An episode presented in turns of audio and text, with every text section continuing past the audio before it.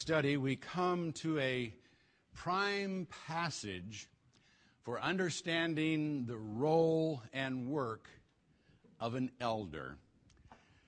Now, this is something that uh, we discuss regularly because every year we affirm elders for our congregation. This is really nothing new, but it's good for us to go back again to the Word and to rethink exactly what God has done and how He has structured the church and how He expects us to function within it.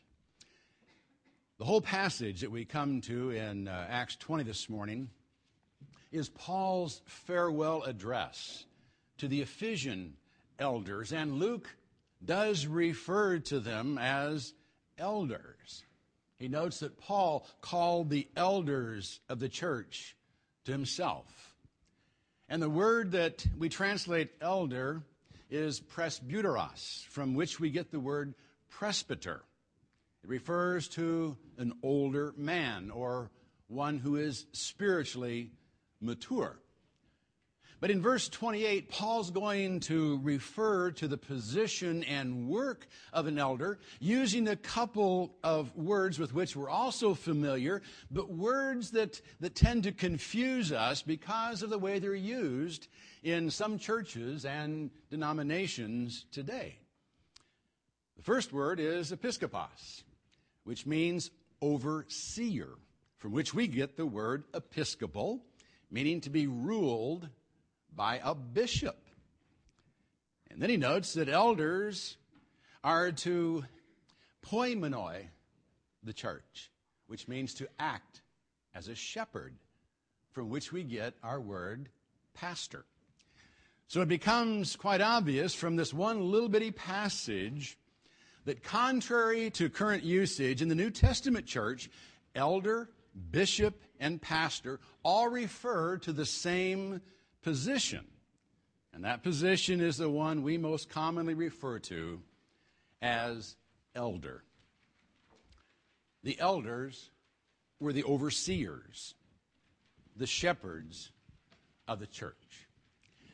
And it's also important to note that there were overseers, shepherds in the church. You know, in a day of uh, egalitarianism, when it's felt that everyone is equal and should have equal say, some believe the church is better off without overseers.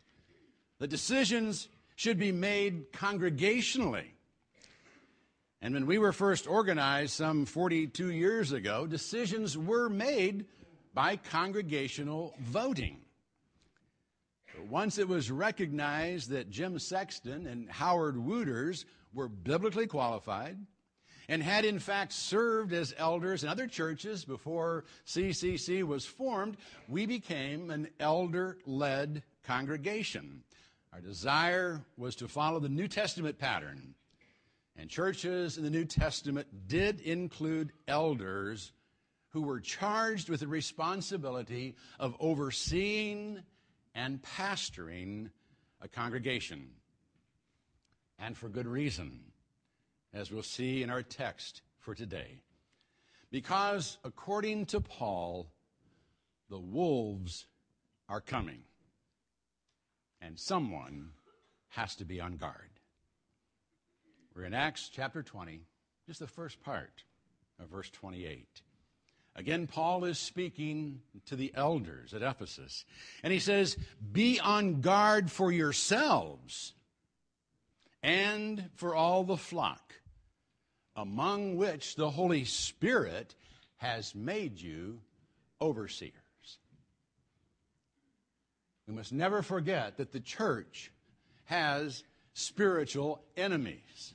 Now, the kingdom of God is for now located in the midst of a hostile world, a world that's controlled by worldly forces of darkness and spiritual forces of wickedness.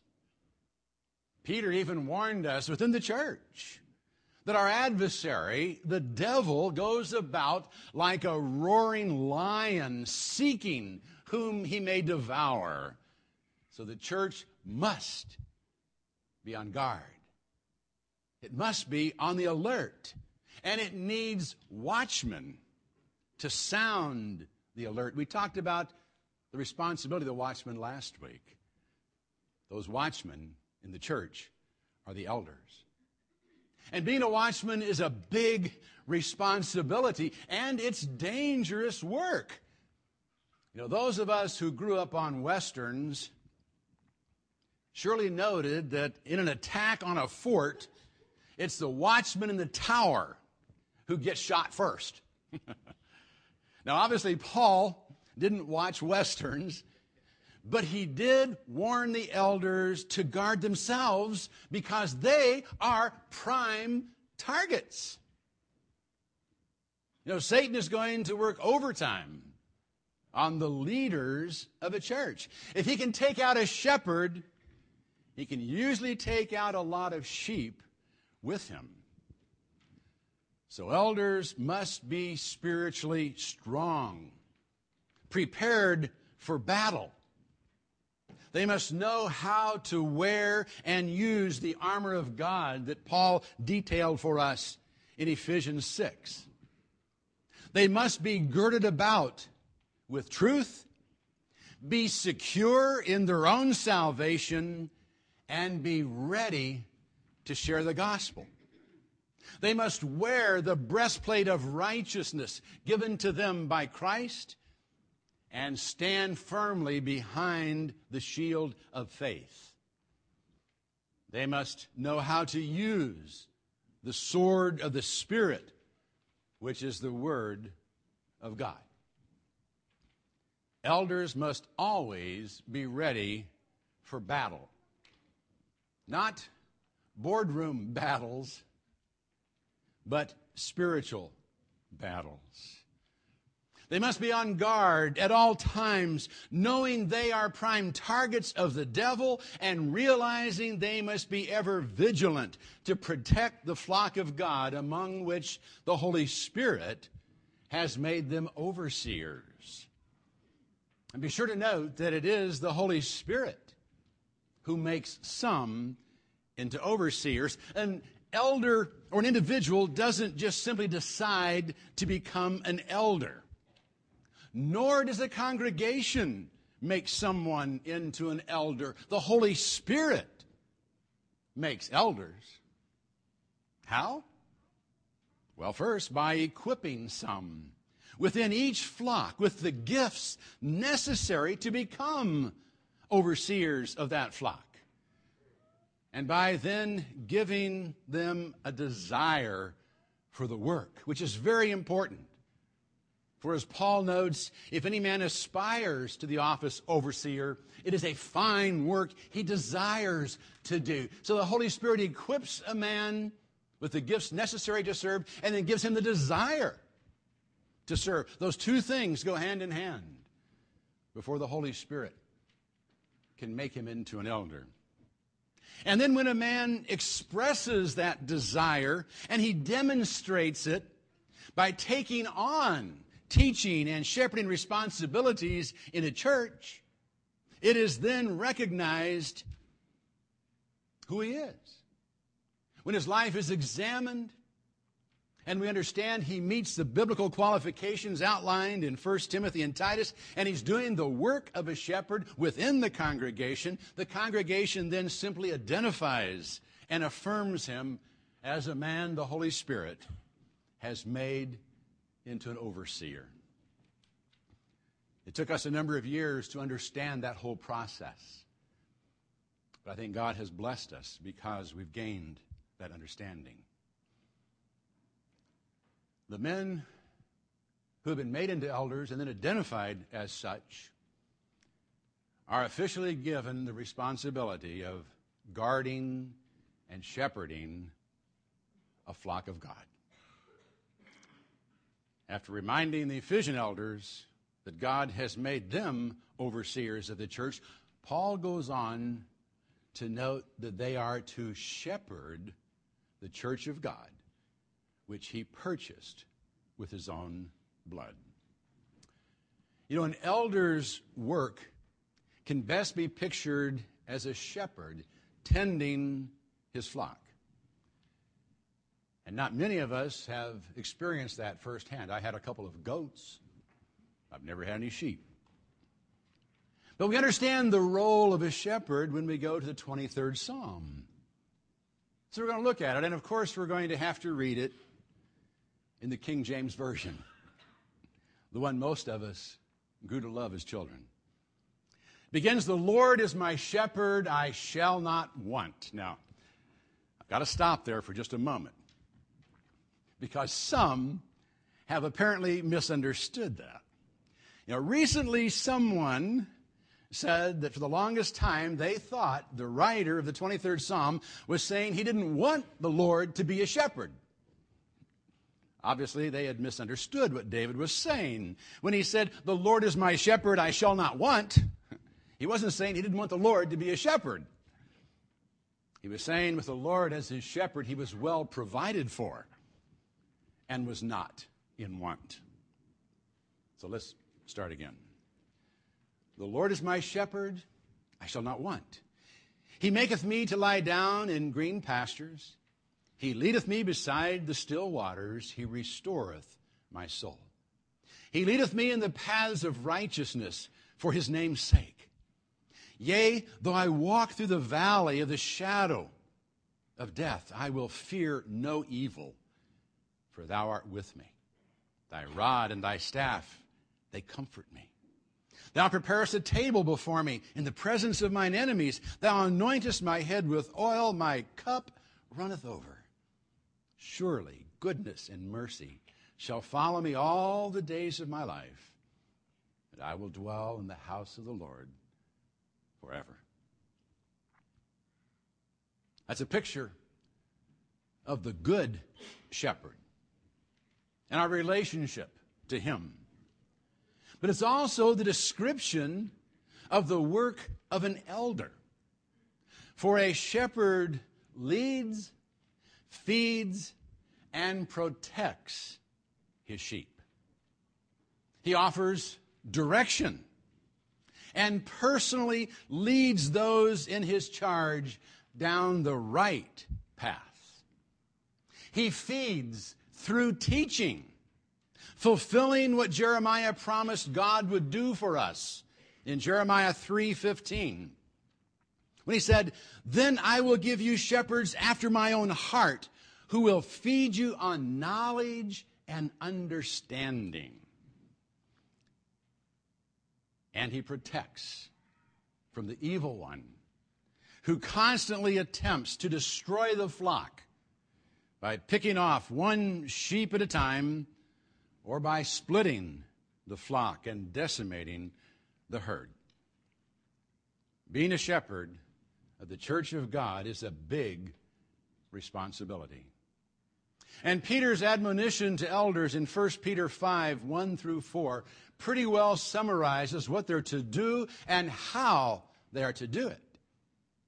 He says, "Therefore, I exhort the elders among you, as your fellow elder, and witness of the sufferings of Christ, and a partaker also of the glory that is to be revealed, shepherd the flock of God among you, exercising oversight, not under compulsion, but voluntarily, according to the will of God, and not for sordid gain, but with eagerness, nor yet as lording it over those allotted to your charge, but proving to be examples to the flock.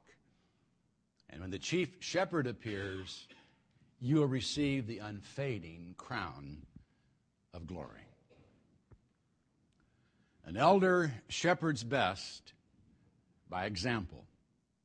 He doesn't lord it over the church. He doesn't try to force his will or even the will of God on those in his charge. He simply teaches, practices what he preaches, and sets an example others will want to follow. He must never forget that the church belongs to the chief shepherd, the one who purchased it with his own blood. It's not his church. You know, preachers have a tendency to say, you know, "Well, that's my church." I think hopefully we understand what we're saying and what we shouldn't be saying. The church belongs only to the chief shepherd. A church is under the care of shepherds, but no church belongs to an under-shepherd. It's not his to do with as he desires or even thinks best. It's not his vision for the church he's to strive for. That seems to be so popular today. The preacher's supposed to be the vision caster for the church. Well, the vision was cast a long time ago.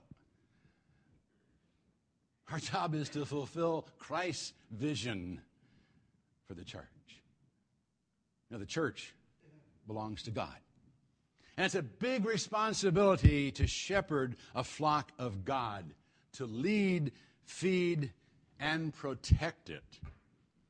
And a flock does need protection because, as Paul noted, the wolves are coming. Verses twenty-nine through thirty-one. I know that after my departure, savage wolves will come in among you, not sparing the flock. And from among your own selves, men will arise, speaking perverse things to draw away the disciples after them. Therefore, be on the alert, remembering that night and day for a period of three years I did not cease to admonish each one with tears. Paul warned that savage wolves would attack the church from without and within. And they certainly have. Those outside the church attack the fundamental understandings we have that distinguish us from the world. The basic understanding of who we are, that we are special creations of God made in His own image. They challenge our priorities in life and deny the reality of our eternal destiny. And then, through worldly temptations, many in the church are lured away. The wolves attack from without. But you know, some of the most dangerous wolves are wearing sheep's clothing, and they attack from within, even from within church leadership. When speaking to the elders, Paul noted that some of the wolves would come from among themselves. When that, when that hit me, I thought, my word. Is he actually saying to these elders, some of you are going to become wolves in the church? I think that might be what he's saying. And sadly, power struggles and personality conflicts can wreak havoc in the leadership of a church. And heresies, by their very nature, come from within the body of believers. So elders must be ready for the wolves, the ones that attack from without and those that stalk from within the church. They must be ready, therefore, to exhort in sound doctrine. I know that's not a popular word today, but that's our job.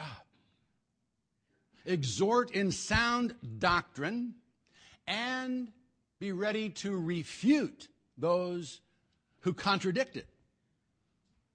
For as Paul told Titus, there are many rebellious men, empty talkers and deceivers who must be silenced.